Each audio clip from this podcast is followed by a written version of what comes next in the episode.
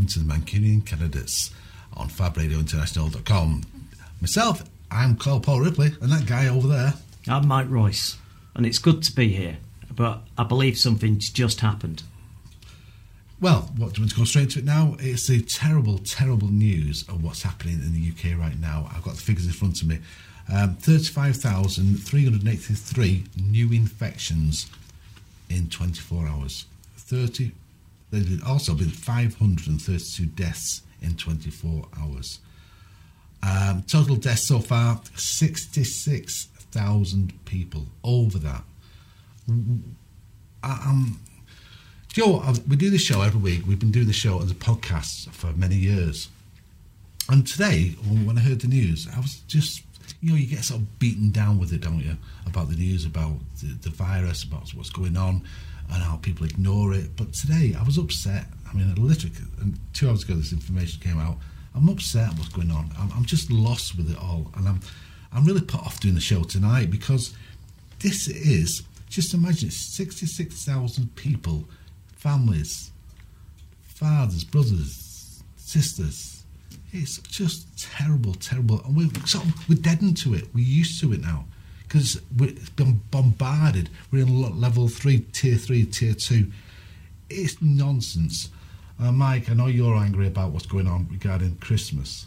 Well, both. I, I'm I'm fed up because here we are. We're doing this show, and it's Anglo-American politics, current affairs, and yet what what it's beginning to feel like is it's a show based around the two capitals of COVID. I mean, we're we're just uh, we've we've we've literally got the two countries, the United States and the United Kingdom, that are leading the path in in destructive behaviour. In that we're ignoring science now and that we're just crashing on with this and, and people are, are dying left right and centre. I mean i've got a massive problem with what's happening in the uk later on we're going to get into detail over the united states which has got to i was referring if you've watched the earlier shows where i said that january was going to be a cauldron of death and it sounded a bit dramatic. That cauldron is already nearly here. It's happening quicker than I could have imagined. But if, if, let's just have a look at the situation in the UK. We've got a nice video to watch. If business owners had hoped for a pre Christmas boost, they were set to be disappointed. The Netherlands is back in lockdown. Non essential shops, hairdressers, cinemas, and gyms will have to stay closed until mid January. In what would usually be a bustling area of The Hague at this time of year, the streets were near empty. But those out and about accepted the new rules. It's necessary, so I, uh, I approve it uh, completely. They implemented it uh, too late. Should have been done in middle of November. There are so many people that are sick or that are uh, uh, at, at hospitals helping them. So I mean, we're fine, you know. Schools and daycare centres will also remain shut as the government tries to fight a rise in COVID 19 cases. Social interaction will be restricted, with people told to limit contact at home to two people. That will be relaxed over Christmas to allow three visitors. In a televised address to the nation, Prime Minister Mark Rutte insisted the restrictions were necessary, saying we have to bite through this very sour apple before things get better. And he's not the only European leader either taking or contemplating tough measures. In Germany, where the government announced a new lockdown yesterday, drive through Christmas markets have sprung up around the country. Food can be bought for consumption in vehicles, one of the few seasonal options for people who want to escape their homes. It's a lovely idea. We like it a lot. Unusual ideas for unusual times. I think they've done really well at creating some atmosphere, especially for the children. The German lockdown will come into force tomorrow in an effort to tackle stubbornly high infection rates, and people rush to get their last minute Christmas shopping done. Chancellor Angela Merkel forced to take further steps after lighter restrictions failed. And the Italian government may be forced to follow. In one of the main shopping streets in Rome, the queues were not at the tills, but at COVID test sites. Worries have grown about crowds gathering for Christmas events, and a curfew and a ban on non essential movement are being contemplated. And it's now likely that the next big mistake will be over the easing of restrictions over Christmas. And this isn't smarmy lawyers. Let me give you the British Medical Journal. The British, British Medical Journal yesterday said this We believe the government is about to blunder into another major error that will cost many lives. The Prime Minister should listen to that advice, not just ignore it as usual. And if he really is going to press ahead with this, can he tell us what's the assessment and has it been done of the impact that it will have on infection rates and increased pressure on the NHS? What's the impact? Well, Mr. Speaker, I wish he'd have the, the, the guts just to say what he really wants to do, which is to, to cancel the plans people have, have made and, and cancel, uh, cancel Christmas. That's really that's what he, I think that's what he's driving at, Mr. Speaker. Uh, he's, look, uh, he's looking a bit blank.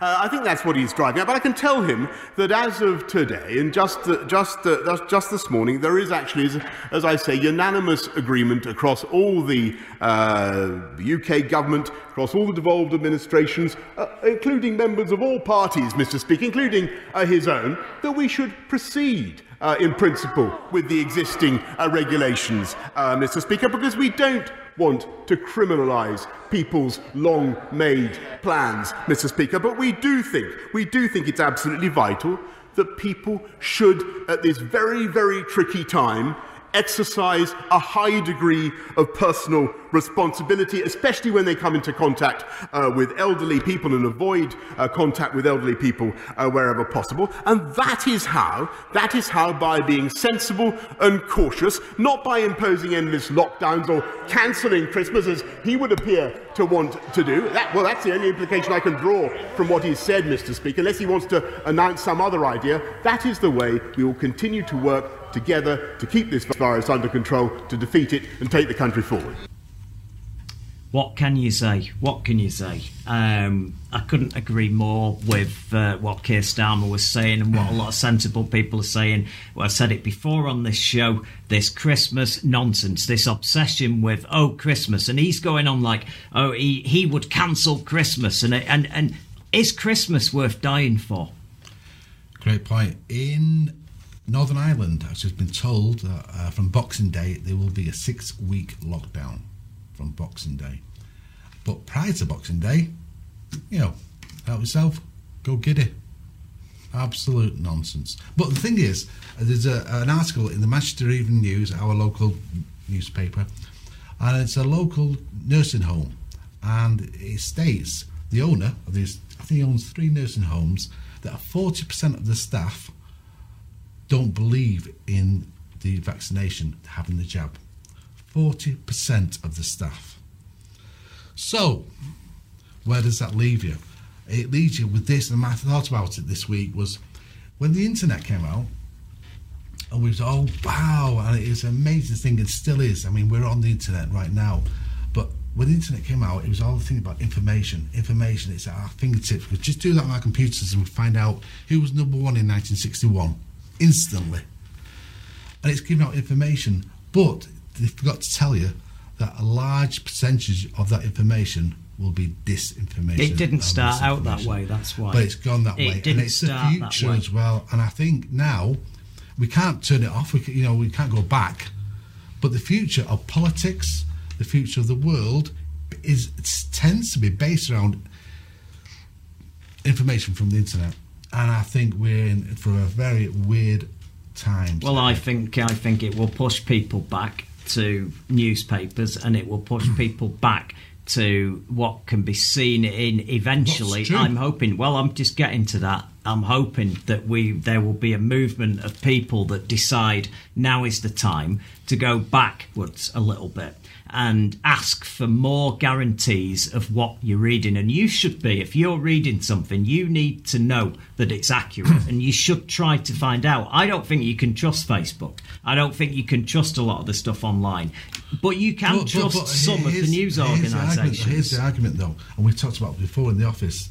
Um, people are, judgmental on the vaccination, saying not enough testing time, it's you know, nanobots and all that nonsense. However, the pharmaceutical, companies have lied and lied through their teeth in the past. Mm. and people have died, and there's been children born with all sorts of issues and problems because of vaccinations. And so, the people who who are saying we should trust, like you trust a doctor, But Yeah. can you trust a doctor when they're giving out? Yeah, but you keep missing. We've had this before, and you just keep missing this one crucial factor out, and that is that a lot of what you're talking about happened in the past, and things are getting Oh. better.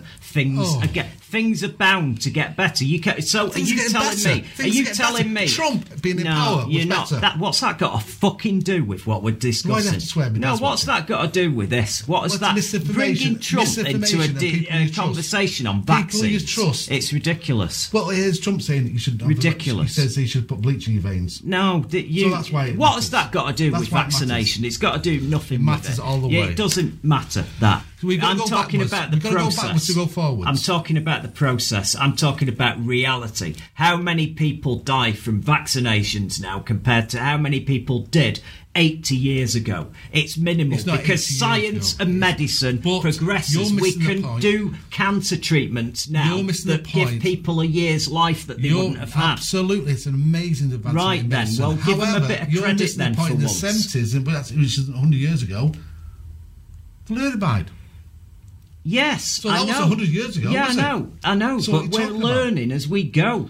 We're learning. to go- Is it not lear- better We're learning to- that, yeah, that so- the, so the just- company and the government covered Right. it up. Well, let me just tell you that couple that have developed the vaccine with BioNTech uh, have done wonders, and they're two people that arrived in Germany because of the possibility of settling there because they were taking migrants. They were taking people who were le- leaving another country because of a problem. And because of, of the EU being so understanding in that way they they've they've saved the day. I mean that is an amazing vaccine that they've produced. The, things are getting better. Science is improving. And But this is it. Missing the point. That I'm not the missing the point. Misinformation is getting bigger. Yeah, well, bigger don't confuse the two. We shouldn't be I don't confusing think you the should two. confuse the two. You're confusing the two because you're mentioning Donald Trump after a load of people that have worked all these hours on these vaccines. Donald I Trump mentioned it's Donald Trump for the reason of him spreading misinformation Yeah. about vaccines, and so quite clearly, it should be in the conversation. It's in the conversation, but go we, then. we should we should be pushing now to get guarantees on the How level of information. How can you tell the well, for truth? starters, we need to regulate Facebook. Yeah. That's number one. We need to get my uh, Zuckerberg in a room and say, "Hi, you've had a good run, haven't you, sunshine? You've been happy to watch all this crap. You've happy, you've Yeah. been happy to play a part in putting putting. Caligula in the White House. Yeah. So now it's about time you submitted to some regulation because you can't be trusted. I tell you what, Mark, you're not capable of doing this job. You've got a weird face. Now piss off and let's let let's break up Facebook and keep it. got to do with it? Facebook, he- he's just got a weird face. He offends me. Can we move on? Yeah, absolutely. We've had um, bit of feedback, bit of fan mail again. Wonderful. So uh, a lot of people had a problem with Brexit. Um, we were described uh, last week as defeatists, probably funded by the EU. Um, uh, Todd Frame said, "Oh dear, more Remainer Remainer rubbish." Um, Life of TikToks says uh, Brexit is political; it's not economical. Brexit came from the people, not the establishment. He's saying how important fishing is, and that the Conservative Party won't let give let go of it, and the EU can't afford to lose it. And he, he says uh, that one side will be worst hit politically with a no deal. He doesn't really elaborate on that. Um, Headley Smedley Ponsonby of Mercia uh, says that day we found out we were leaving Europe. He's quoting us last week. Speak for yourself as an English European. I'm only leaving the EU. What a tosser you are. You know exactly what we were saying and you know exactly where we were coming from. And you've got another moron like you who goes into cage, his name is, going, Yeah, leaving Europe, clueless. Yeah, no, let, let me just explain we may we're not leaving a landmass, no, but the perception will be that we're not part of Europe. If we do crash out with a no deal, we're not part of Europe in the sense we're not trading with them. Our passport doesn't doesn't give us free access and, and visitation rights to anyone for however long we want. We can't settle there, work there, no freedom of movement. And this is what happened in the sixties. We were we were blackballed from joining the EU by France, who perceived us to have a transatlantic inclination because we were trying to get the independent nuclear deterrent. So, you know, try and do your homework if Yeah. you start going on about this. The poor men of Europe. The poor men of Europe. Yeah, England. we will be seen as left Europe, even though the landmass won't move. Europe is is not just. Uh, we can't just say we're, we're Europeans when we've decided to turn our back on them. It doesn't matter where the landmass is. And uh, someone, uh, hundred GMO seventy eight. Good God, why don't just use your names, guys? Uh, at least the English and Welsh vote Welsh voted for it, unlike the Northern Irish and Scots. Got a point. Um, Cold Breeze says, has that guy had a cable up his? Mm? I don't know which one or what you hell you're talking about, but here's where it really gets good. So Mick A says, "I love this. It's better than Corrie. I'm glad he, he likes us being battered by Brexiteers." Van Cluse Vanguard allows me to have a little conversation about this. The UK is not leaving Europe, it's leaving the political organisation known as European Union. Again, I've just addressed that, you utter clown. Um, a few other points. I have never met a Brexiteer who wants to restore the empire or anything like it. They want to escape the never ending responsibilities and guilt that many people, including almost all Remainers, seem to hang on to okay, responsibilities uh, slash integrity. If someone's actually providing you a service like the EU is, maybe you would uh, not see that as a responsibility, maybe as a duty. But you, you know, clearly you know best. And if you haven't met a Brexiteer that wants to restore the empire and start flag waving and and going backwards in time, then you haven't been watching the news. You haven't been speaking to people because, uh, believe me, you may think you're not the tosser that you are, but I know you are the one. Uh, you are completely in that vein. And I'll get to another point in a minute on this. Uh, He, he then goes on to say the world's economies do not have employment law, banking law, and economic systems aligned. Um, and okay, well, they do, you moron, because when somebody changes the interest rate in this country on banking finances, uh, we will only change it in line with another country. Otherwise, the money will be taken by the billionaires and the corporations out of our banks and put somewhere where they'll earn more money. So we've got no, uh, we have got economic alignment, employment law if you have better rights for a world class chemist or, or physician or whoever uh, in one country rather than another, they'll go and move there and work there. So yeah, we you end up having to have very similar employment laws or you lose out. Banking laws is a very easy one. If we haven't got integrated and aligned banking laws, how come we had a world financial crisis in 2008, you complete buffoon? That's because Glass-Steagall was removed by Bill Clinton, who then uh, made it a lot easier for banks to use all the depositors' money to gamble. So then Tony Blair had to do the same here. And then Europe did exactly the same. And, it, and very soon, the entire world was gambling with everybody's money and they blew the economy up. That couldn't have happened if the banking rights and banking systems were not aligned and aligned. And then there is no, that he says, if there's no such thing as sovereignty, why are most countries not part of the EU and don't want any part of it? It's because they're, ne- they're not next to it. You imbecile. That's the whole point. You can sell something cheaper to someone next door. Uh, and if you get allowed to sell to them without a tariff and they sell it to you, it's the cheapest way of trading in the world. Trading with Australia, trading with Japan is far more expensive. Ask anybody who's ordered something online and it arrives and you get a customs bloody surcharge, which is the situation you'll be in if we don't have a deal with the EU commonplace things will start to get more expensive. And then he really, really uh, caps it off with just basic insults. That's just the first two minutes of two blokes talking bollocks. The one thing this proves is that there are people as thick as shit on the Remainer side too. Even strongly in rational, intelligent Remainers will be embarrassed by these two because the thick morons were all supposed to be on the Brexit side. And then there's loads of people going, oh my God, they haven't got a clue. It's Remainer TV. There you go. Um, and that cheered me up. Can I have that last insult, please? Um, what, the thick morons? Yeah. Um, yeah, even strongly rational, Yeah. intelligent Remainers will be embarrassed by these two because the thick morons were all supposed to be on the Brexit side. And don't forget, you can email the show. it's Mancunian candidates at fabradiointernational.com if you want to add some insults to that or just comment on Yeah. The YouTube site itself. Absolutely, but as a rebuttal to this, we've got a little video that'll explain if you are actually thinking Yeah. that we've got that that there is a uh, a possibility of this Australia deal. Uh, well, you, we have explained that it doesn't exist. And and after that, hopefully, uh, joining us from Alaska is Tom Anderson. Hopefully, um, depends on our producer's got it lined up and all that type of stuff. Uh, let's play the video. Uh, Heard that Boris Johnson's Australia deal. That means no deal, doesn't it? Yes, it does. I mean, Australia does not have a trade agreement with the European Union, so that would very much mean no deal.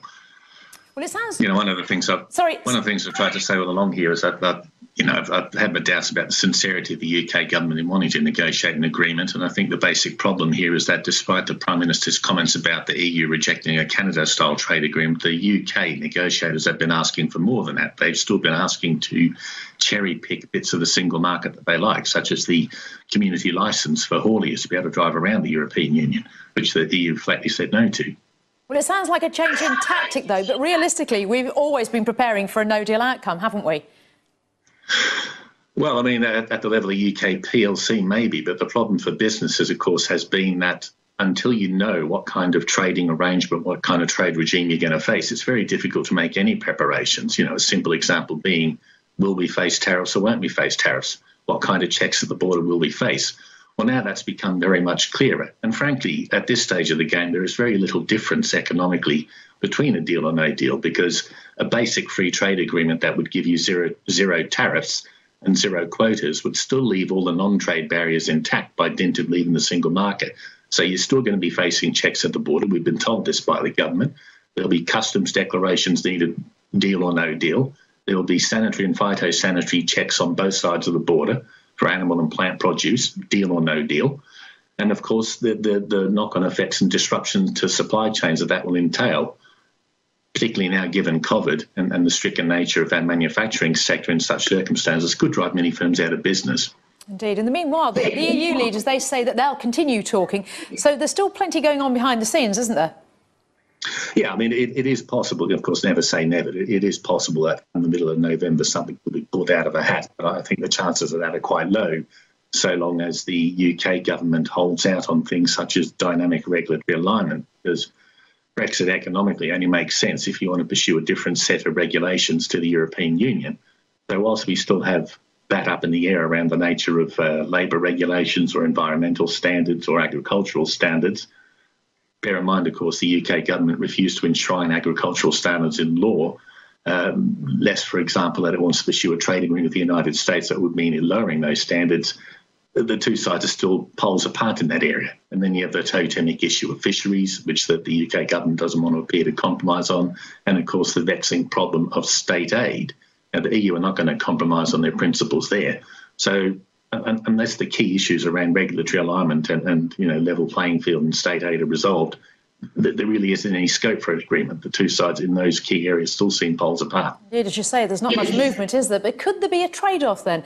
Britain gets the fish and the EU gets the rules, all about the level playing fields, while the fish is a tiny part of the economy. Sovereignty is key to many Brexiteers, isn't it? Well, yeah, I mean, the sovereignty is an illusion. There is no no trade agreement anywhere in the world that doesn't involve some trade-off for sovereignty. Now, you can bleat about sovereignty all you like, but if you want to have a trade agreement with the United States, you're going to accept their agricultural standards, and you're going to accept the notion of American big pharmaceutical firms getting a crack at the NHS. Now, frankly, I doubt whether the British public would swallow that. But by dint of simply engaging in negotiations over trade, you have to come to a middle ground, and that, I'm afraid, is trading off sovereignty. Do you think we will get a deal, Alex? With the European Union? Yes. I think it's uh, increasingly unlikely. I like the fact he's having a conversation there for a few minutes, and then he go, he go, "Oh, do you think we'll have a deal?" And he goes, "With the E- European Union." Well, it'd be strange if she was talking about something else after all that, wouldn't it? Welcome back to Remainer TV. don't, don't forget, email the show, studio at Fab Radio, stu- sorry, Mancunian candidates at fabradiointernational.com, and we're back on that one. However, we were talking before about misinformation. I saw a show the other day, uh, and uh, it clearly defined something which hit home to me. Sugar puffs. Mm. What about them? Well, they're not that sugary anymore, and they're not that puffy, are they? Oh, no, Adam, I didn't like them then. They had an oily sort of horrible thing that floated on top of the milk. I didn't like them. Just saying, sugar puffs. Sugar, puffs. Misinformation everywhere. Cocoa Pops were good though, because they made the like cho- they made the milk chocolate. I haven't had them for ages either. I don't know. Maybe everything's a bit rubbish now. Misinformation. Feels it. Misinformation. Sugar puffs.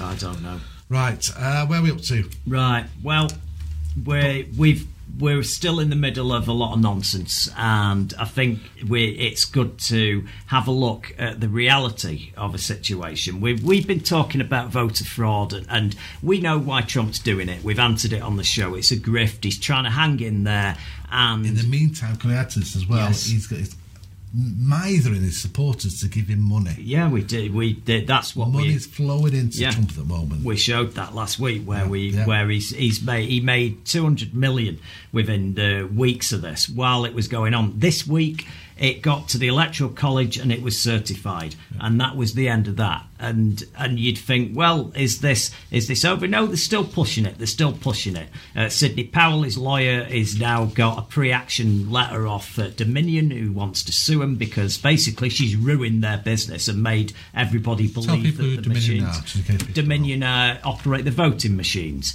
that uh, are so crucial in uh, Georgia, where they're saying that they were that wrong that it's robbed uh, it's robbed Donald Trump of the election. But here's the thing: I always like to talk about consequences.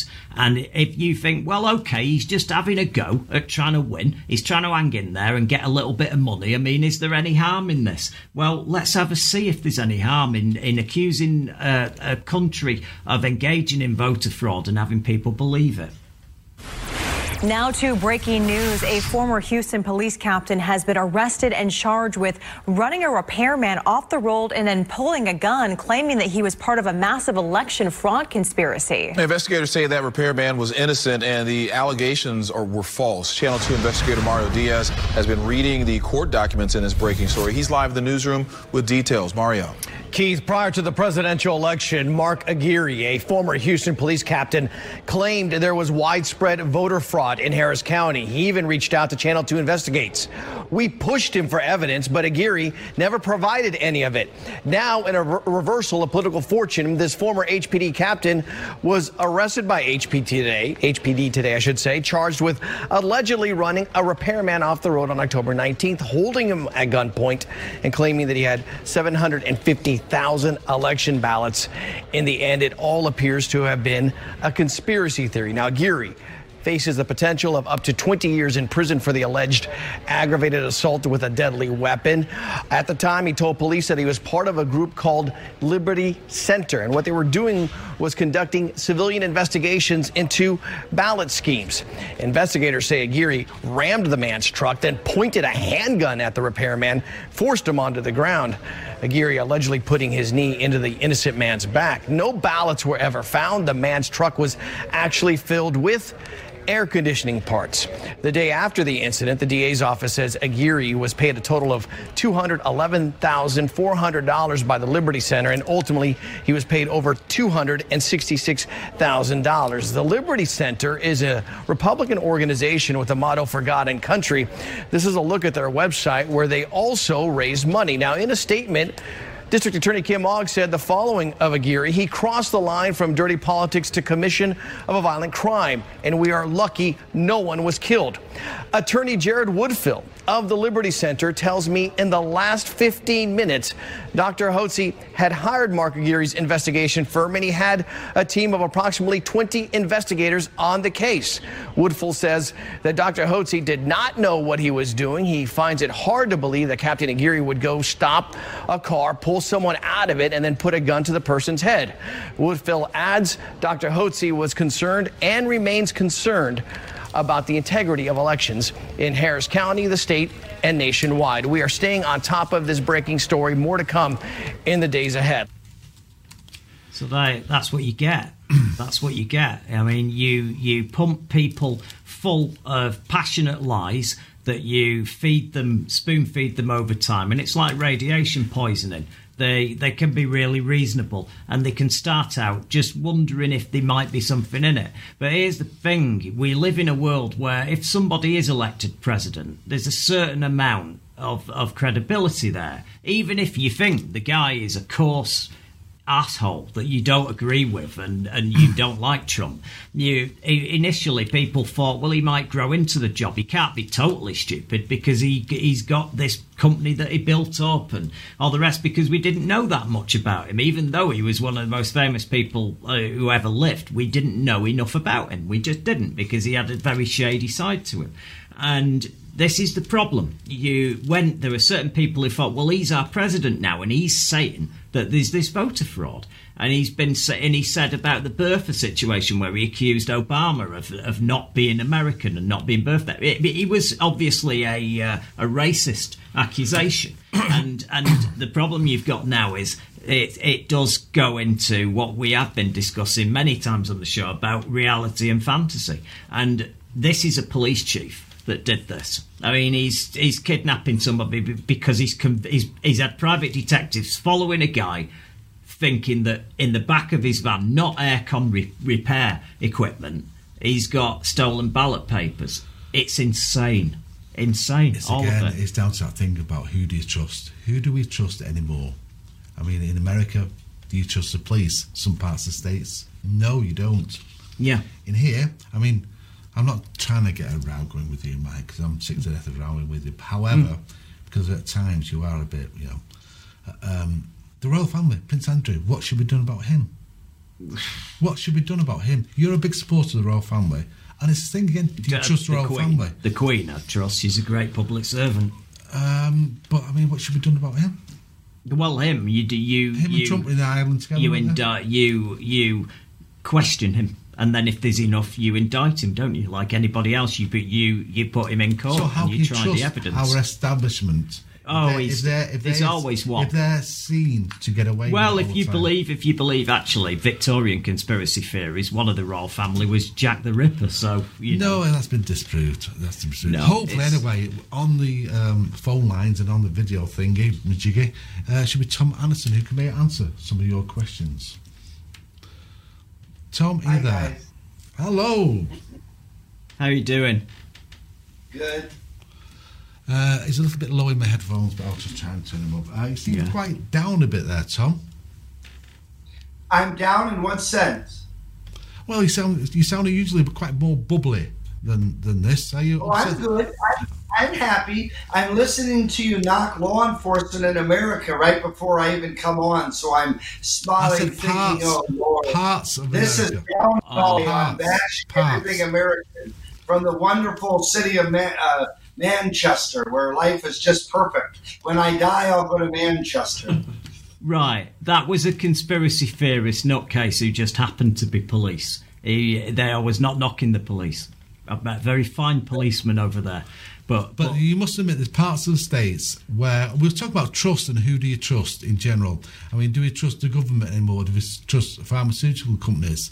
And it comes to a point of, I mean, do we trust companies that produce machines that add the ballots up? Who do we trust?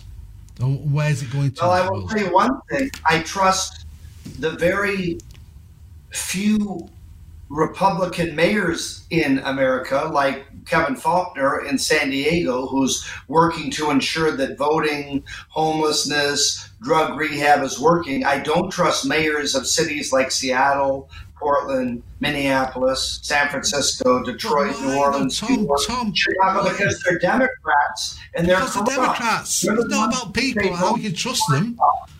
Because you've got a tag attached to them, you you can say I can't trust them. How childish is that, Tom? Really? Come on. Your question was, who can you trust? Exactly. I was giving you a negative response, which is you can't trust Democratic mayors, large cities in, in America. Okay, But I will tell you this.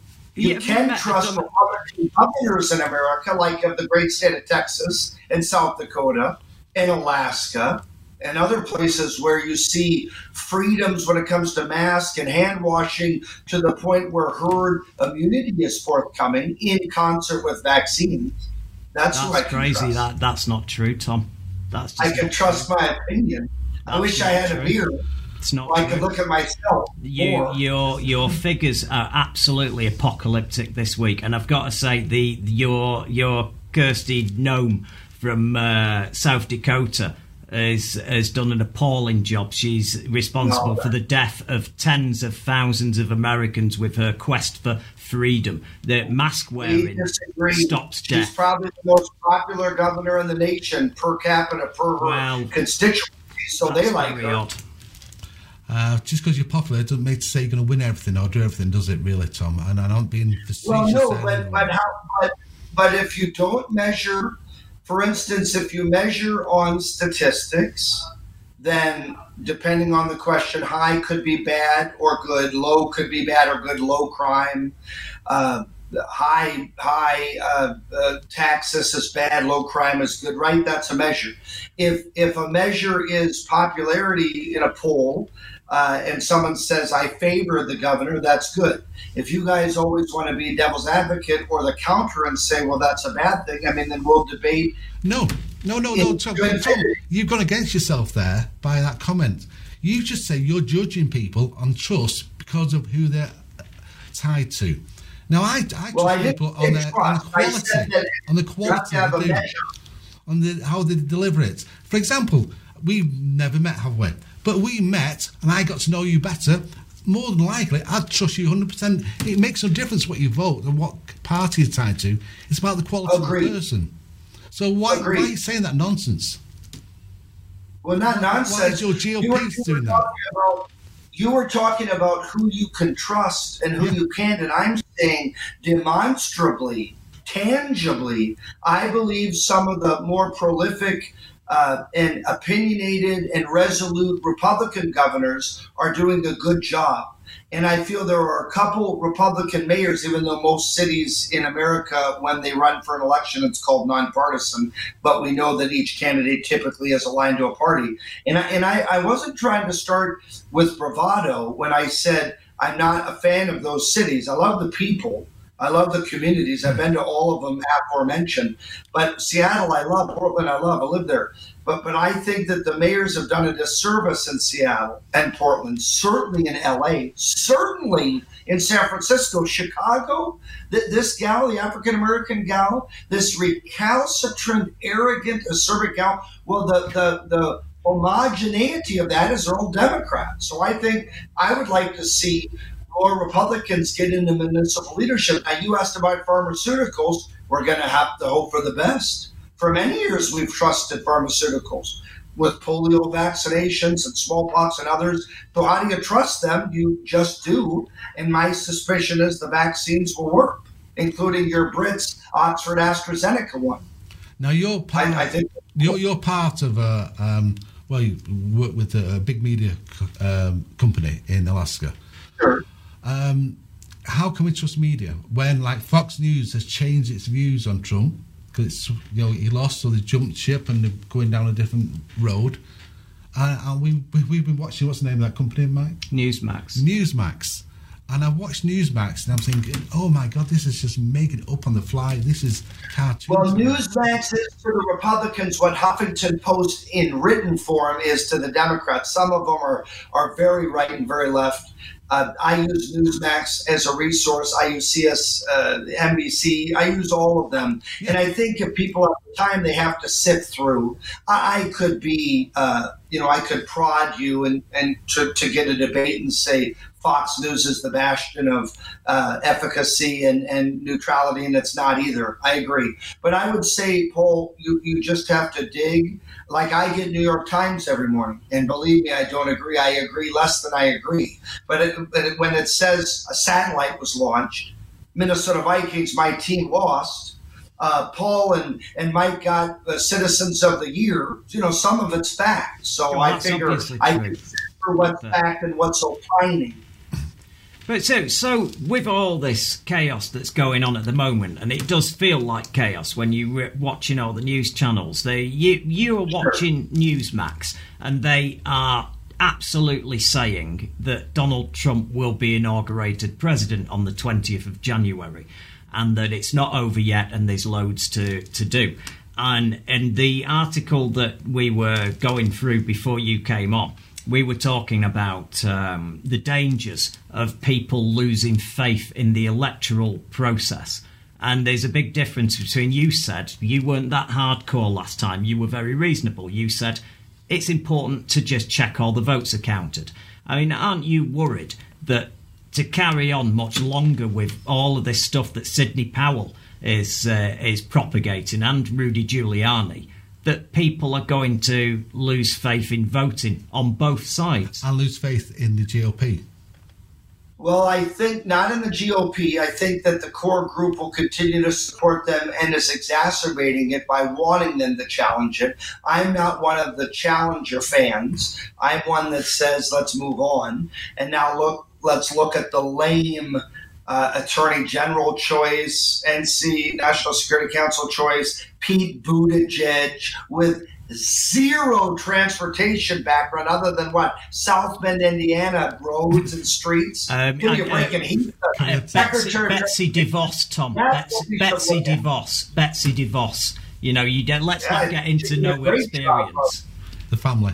Think she did a great job. So, so uh, I think that we move on. And You guys aren't going to get me to debate on that one because you don't see me. I don't even talk about it on my radio show. Paul, listen, sometimes I don't even. I mean, Biden and Kamala Harris are going to be the next president and vice president. Um, I think there was malfeasance and problems in the election cycle. Would it have made a difference? I don't know. But I mean, I want to move on now. I've interviewed Sidney Powell. Did you know she's an acquaintance? Facebook friend, and I've interviewed her maybe five times on my show. I know her.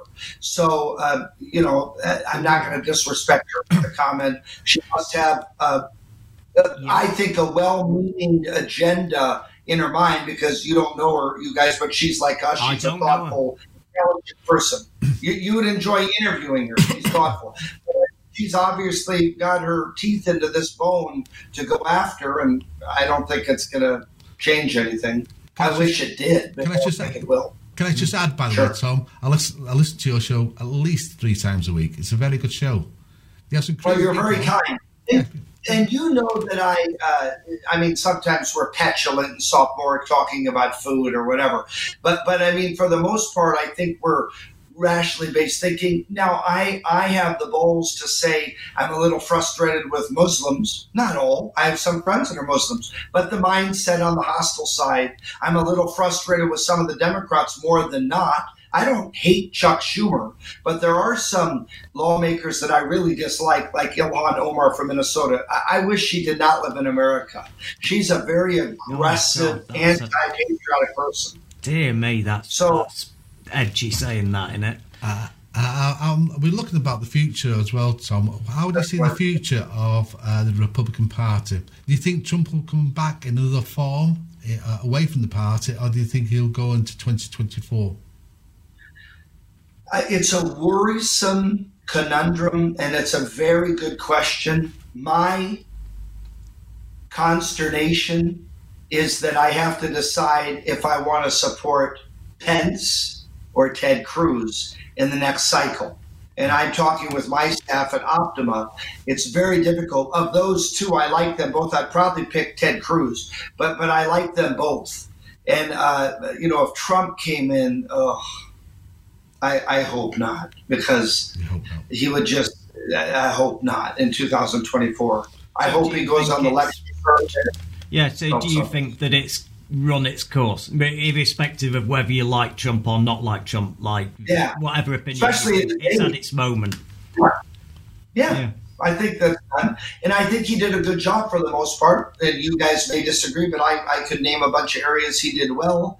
Uh, his legacy will unfold like Bush's and Obama's and Clinton's. And, you know, when we're elderly, we'll probably see the real legacy not so close, you know, not so close to his departure. He's going to be out. What's his legacy in a year? I mean, that, that's unfair to ask that. You got to ask in 20 years when we're, you know, in our senior years, hopefully still doing this. Then we can say, hey, let's look back. Mm-hmm. Trump sucked. Or Trump did make can't wait do momentum. But do, do Yeah. you- so, do you think the is there some chance this is going to calm down a little bit now? Because I'm just saying Yeah. now, we'll Well, I take think once he's sworn in, yeah, I think once Biden's sworn it'll calm down. And I think just like when Al Gore barely lost to Bush, Republicans forget that he Hmm. barely lost. Since it came down to Florida, uh, Hmm. things moved on.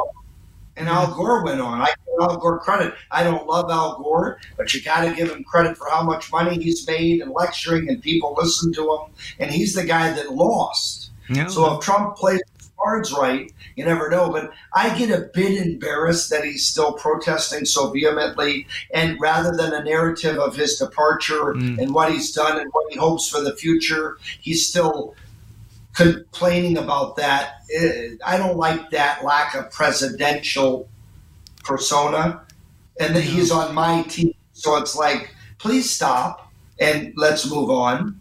That's how I feel. no, it's nice to hear that. It, Or we it's just, be buddies. It just it, You and I, you, you two and I wouldn't be buddies if you if you saw me, you know, striking and freaking out. Still, I mean, you guys would say, you know, we have Tom Anderson on, but he's a little nutty.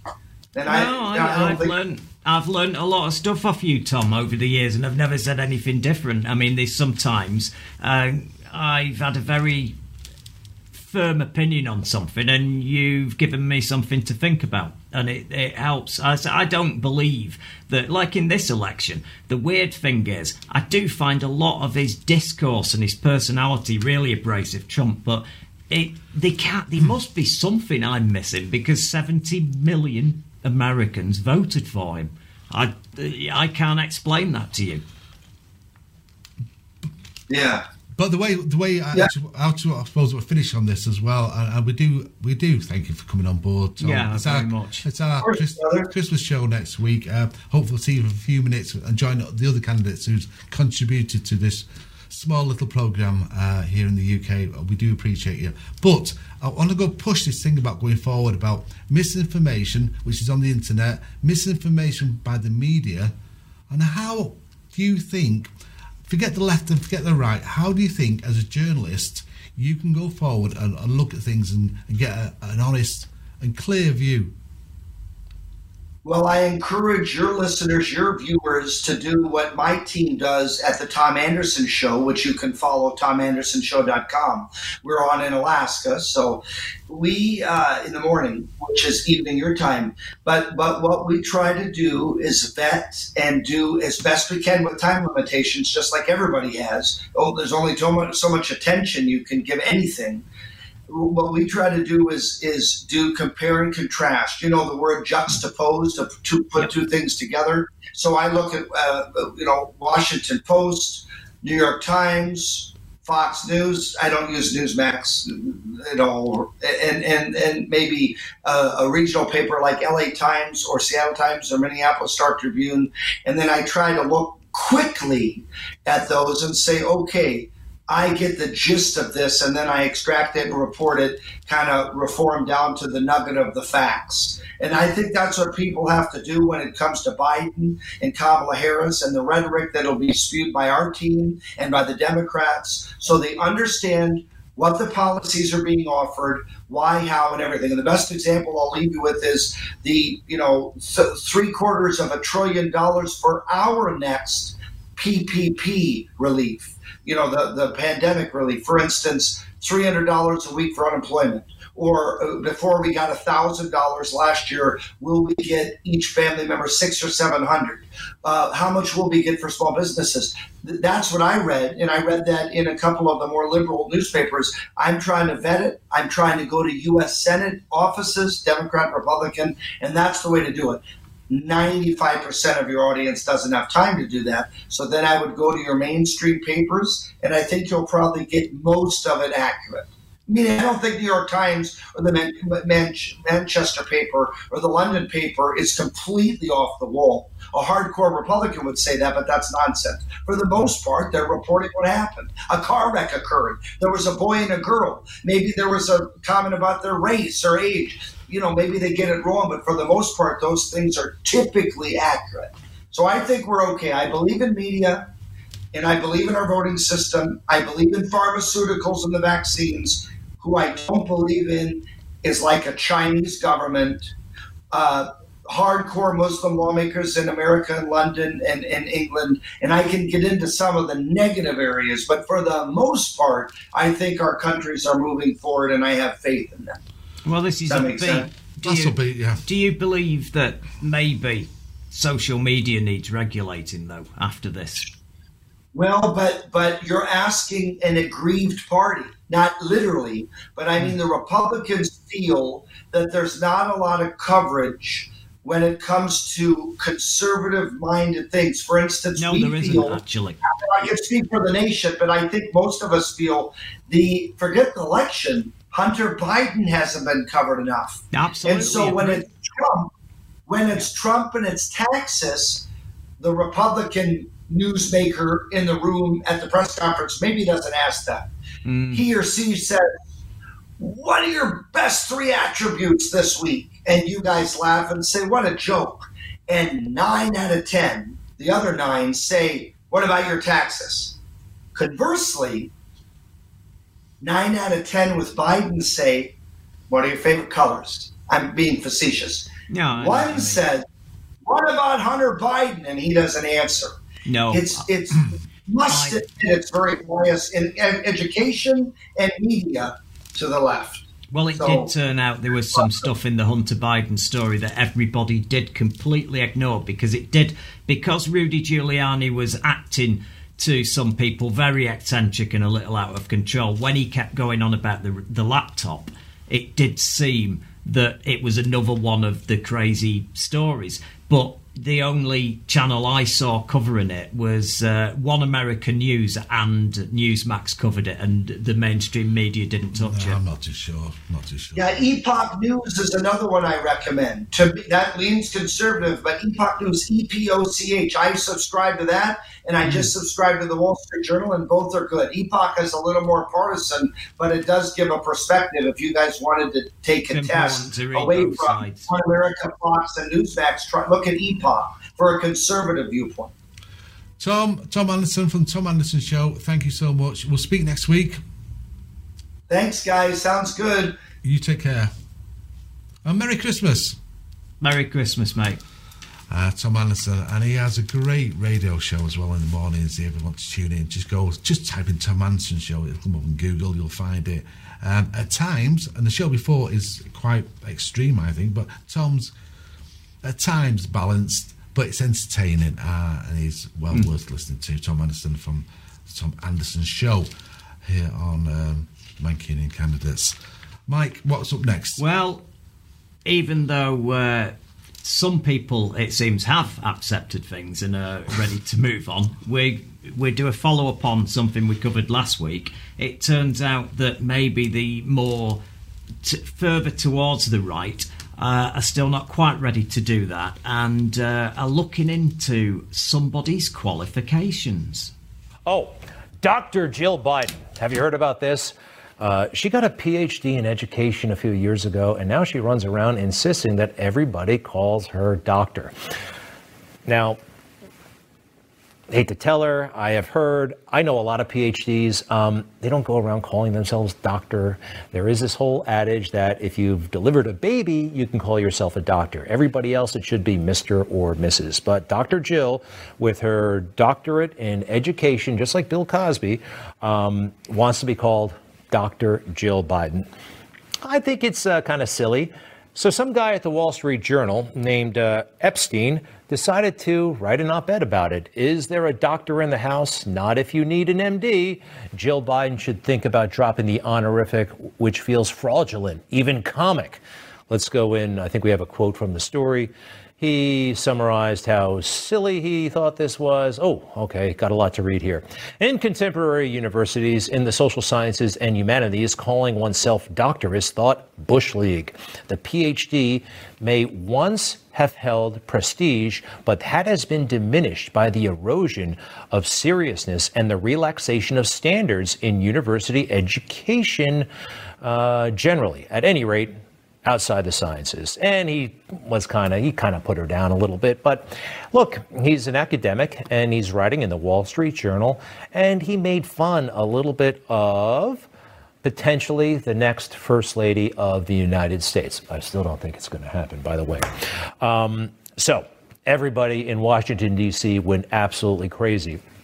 I think we have uh, a, a, statement from uh, Biden's communications director, Kate Bedingfield. Oh, wait, actually, let's go through the university first. Northwestern University, they distanced themselves from this guy big time. Joseph Epstein has not been a lecturer at Northwestern since 2003. Uh, they go on to say, next, please. Oh, they removed him from uh, their website. He was totally erased. Next, next. The university statement continues. Uh, they called his views misogynistic. And by the way, everybody else in the world totally freaked out. I want to show you. I know it's off my phone. It's a little bit crude, but uh, can you see that? Ooh, Wall Street Journal. You ran a sexist essay on Jill Biden. Don't tell us to calm down. The Wall Street Journal column about Jill Biden is worse than you thought. As critics blast a misogynistic op ed on Jill Biden, a Wall Street Journal editor blames cancel culture. That was good. Uh, the reasons uh, the Wall Street Journal should apologize to Dr. Biden. Wall Street Journal denounced after sexist article calls Jill Biden kiddo. So some of this was coming from the um, the Biden team. Uh, they're orchestrating all of this, and it just seemed really, really creepy to me. This guy is a private citizen, and he's making fun of the potential president's wife. So what? I will say this if you want to see sexist behavior, Joe has been demonstrating it daily, but the mainstream media never call him out. You want to see that again? It was one of the most ridiculous moments I've ever seen, and there are about a thousand of these ridiculous moments you can choose from. Joe grabbing every woman in sight for a long time. Now, where are the stories about this, right? During the primary, it was okay, but now, nope, nope, nope. Um, such a double standard, right? Such a double standard. For whatever reason, they want to give Joe a pass on just about everything. I think it's because they hate Donald Trump. That's why they're cutting him so much slack. And welcome back to Remainer TV uh, here on Fab Radio International and so, YouTube. So, so what do you reckon of him grabbing every woman in sight then? And this is the problem. I mean, this is just every woman made up TV. Can't help himself, could he? people twice and once in slow motion he grabbed her i like the photoshop of the doctor oh god this it I, i'd be really upset if someone on the mag that we've got did that i'd oh, be like wait wait look at the lines on it who can you trust when corporations are putting out this bullshit? Absolute bullshit. And corporations are pushing out and pushing out. Mm. and people will believe it. Well you know the problem is it, it i'll say this the problem with what we've just watched yeah. is it distracts from some really serious stuff yeah. that's going on, and you uncovered something that brought to my attention that that no one's hardly reporting. No, no. But before that, though, before that, quick a few messages okay. there, and I got a few emails yeah. from Eddie. Eddie over in Ireland. How are you doing, Eddie? Um, do you want to do messages first? Yeah, Stephen Blackmore saying he thinks it's insane leaving the EU. It's making us look a complete laughing stock, and I disagree with a lot of the emails, Mike, yeah. that you're reading tonight. Uh, but he does love the title Remainer TV. Yeah. Nick's saying uh, insane. That's putting it mildly. The Trump administration has, has redefined insanity. Its citizens have become expendable. 17 million cases, 308,000 deaths. Um, and but he's reminding, saying to Tom there that Ivanka is supposed to be running Tom. So uh, even if um, he's one of those two guys he's mentioning there, if he if it's Ted Cruz or if it's uh, Pence, Ivanka is still in play, or one of the one of the Trumpites. Um, and he also points out PhDs are never comic; they require significant amounts of work. Professors, on the other hand, being honorific is another matter. There's a can of worms opening. Can of worms. Eddie says here, emails. Um, well, he said a few things. He says Facebook starts, taxing Facebook in the country that they make money from and not offshore in the Cayman Islands. Good point. Um, Boom. He also mentioned about Cummings getting a 40 grand pay rise as well. Yeah, it's a disgrace. Happened, um, just after he got. Yeah, just just prior. If he'd Yeah. have stayed, that was his new pay pay situation. Yeah. Ju- just after he was deeply involved in all the pay freezes. All pay freezes, unless you're a Tory. Wow. What she called is Mrs. Um, Carrie Symonds. Well, her best mate, she's got a new job as well. Um, been the mates at university, so they made a job up. There's no interview. I'm your mate. You've got 50 grand. Part time job. Well done.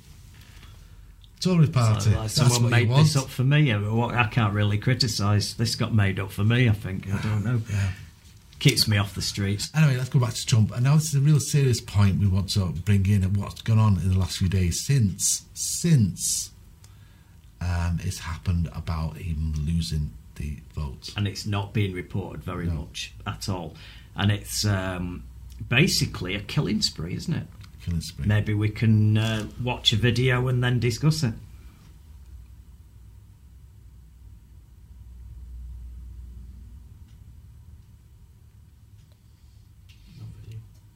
Or maybe not.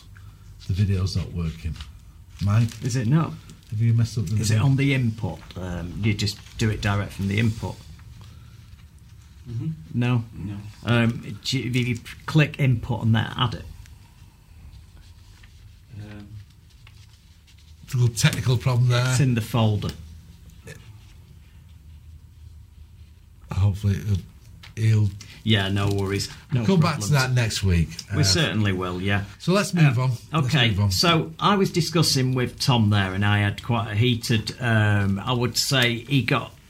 It wasn't a major disagreement, but we have a certain woman who I think, when it comes to COVID and what's gone on, we, he has a very different opinion from me about the governor of South Dakota. Um, and I would like to watch a video, and you can then uh, make your mind up whether you think that she's done a top notch job as governor of South Dakota. In North Dakota's largest city, masks are now required as the state grapples with a virus that has now claimed one in every 1,000 residents. We didn't take COVID very seriously as a state as a whole. I think we should have had a mandate a couple months ago to slow this thing down. Bordering Manitoba with half the population, North Dakota has 10 times the infection rate. If this virus hadn't been here, he would still be alive. Manitoba born 58 year old Tony Lepke was a truck driver living in Fargo. His sister says he was taking precautions. It's a serious, serious virus that we really need to get under control. Among the reddest of red states, North Dakota largely put individual liberties ahead of collective health initiatives, only requiring masks once hospitals were overwhelmed. Neighboring South Dakota still is not. There was a day last week where we hit uh, actually 88% positivity. As the warning of health officials meet resistance against broad public health restrictions. I really feel that this country really needs to stand up for what it believes. If people choose not to, we still should treat them uh, with respect. South Dakota Governor Kristi Noem has been criticized for downplaying the danger of the virus. My people are happy. They're happy because they're free. Meanwhile, gatherings in both states, like the 365,000 people at the Sturgis motorcycle rally last August, have led to outbreaks in other parts of the U.S. That closed border with Manitoba proving to be a critical line to keeping it from spreading. Cameron MacIntosh, CBC News, Winnipeg. We invited Governor Noem to join us this morning, but she declined.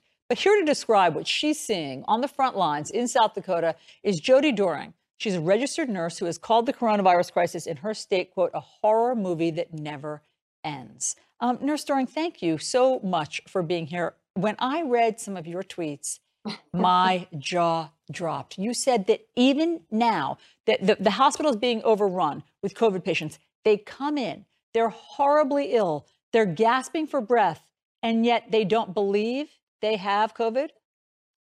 Yeah, I think the hardest thing to watch is that people are still looking for something else and they want a magic answer and they don't want to believe that COVID is real. And the reason I tweeted what I did is it wasn't one particular patient, it's just a culmination of so many people.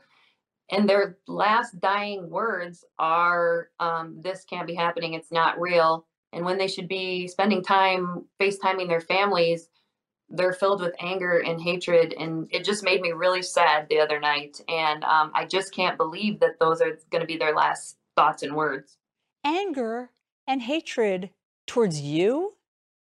um you know i think it's just uh, a belief that it's not real and nursing happens to be on the receiving end of that and that's okay we can take that that's what you're there for it's just in the bigger picture when you try to reason with people of can i call your family your kids your wife your friend your brother? And they say no because i'm going to be fine. And you're watching their oxygen levels um, you know maxed out on what we call vapotherm at 100% and their oxygen level might be 75 that's not really that compatible with life and we know where that's going to head. And it just makes you um, sad and mad and frustrated and then you know that you're just gonna come back and do it all over again and um, so yeah that's kind of where that stemmed from How could it not make your own head explode? They're gasping for breath. Their oxygen levels are dropping. What do they think is wrong with them? you know i think people look for anything um, people want it to be um, influenza they want it to be pneumonia they want it to be i mean we've even had people say well i think maybe it might be lung cancer. I mean something so far fetched and the reality is since day one when covid started in this area in march you've kind of been able to say if it walks like a duck and talks like a duck it's a duck. Like i hate to tell you that you have covid but that's what you have. You know, even after positive results come back, some people just don't believe it. Now, that's not everybody. We have a lot of patients who are very, very grateful for their care and very thankful for what you do. But unfortunately, that's not what I'm remembering right now. And as my nursing career, um, that that's not what I want to be remembered. Be remembering for. I, I want to remember the saves and the happy situations. And what I was remembering chilling on the couch the other night with my dog was not that. Of course not. I mean, of course not. And it's just so mind blowing to think that Yeah. they would rather have lung cancer. They'd rather a diagnosis yeah. of lung cancer than of coronavirus. And so, I mean, you've said that it was, I mean, if I quote you from morning television, it's Yeah. an effing horror movie that you live every day. And so, what toll is this taking on you? Yeah, hindsight, um, I didn't realize that this was going to go viral. I cou- probably could have left the F bomb out of there, but the reality is that's how you feel. And so um, it, it is like it's just a, a movie where the credits never roll. You, you just do it all over again. And it's um, hard and sad because every hospital, every nurse, every doctor in this state is seeing the same things. These people get sick in the same way, you treat them in the same way, they die in the same way and then you do it over again and we're so thankful for um, the lessons we've learned along the way and we're doing a good job of taking care of the people that come in and um, we're managing our patient loads um, here right now. Sometimes it's day to day sometimes it's hour to hour. Um, but the reality is that right now it's not getting better. You said just um, as you started the show you know 50 to 60% positivity rate. I mean our entire state has 880000 people. It doesn't take much to do the math on that for how many of us are sick Kristi Noem, Governor of South Dakota. This is how we do social distancing in our state.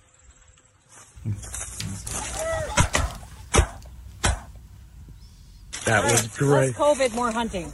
That's the plan for the future. Um, Less COVID, more hunting. That's the plan for the future. I think she's an animal. I actually think she's an animal. Uh, I respect Tom's opinion on loads of stuff here. We've discussed it with uh, Tom Anderson, but on on her, I can't agree.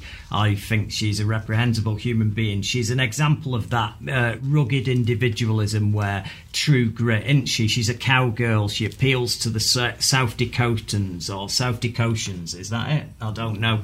But she has said, yeah, basically, don't wear a mask if you don't want to. She she does go with Trump on the oh it's a bit pansy. It's a little bit weak to be seen wearing a mask. She never wears one. She goes along with Trump. She's not locked anything down. They have not done any lockdown whatsoever. They are the leading state the leading area on planet earth. Not America not um, even half the globe the entire planet South Dakota is leading in deaths in COVID, and this week it has hit the high. It's going to the apocalypse, that state.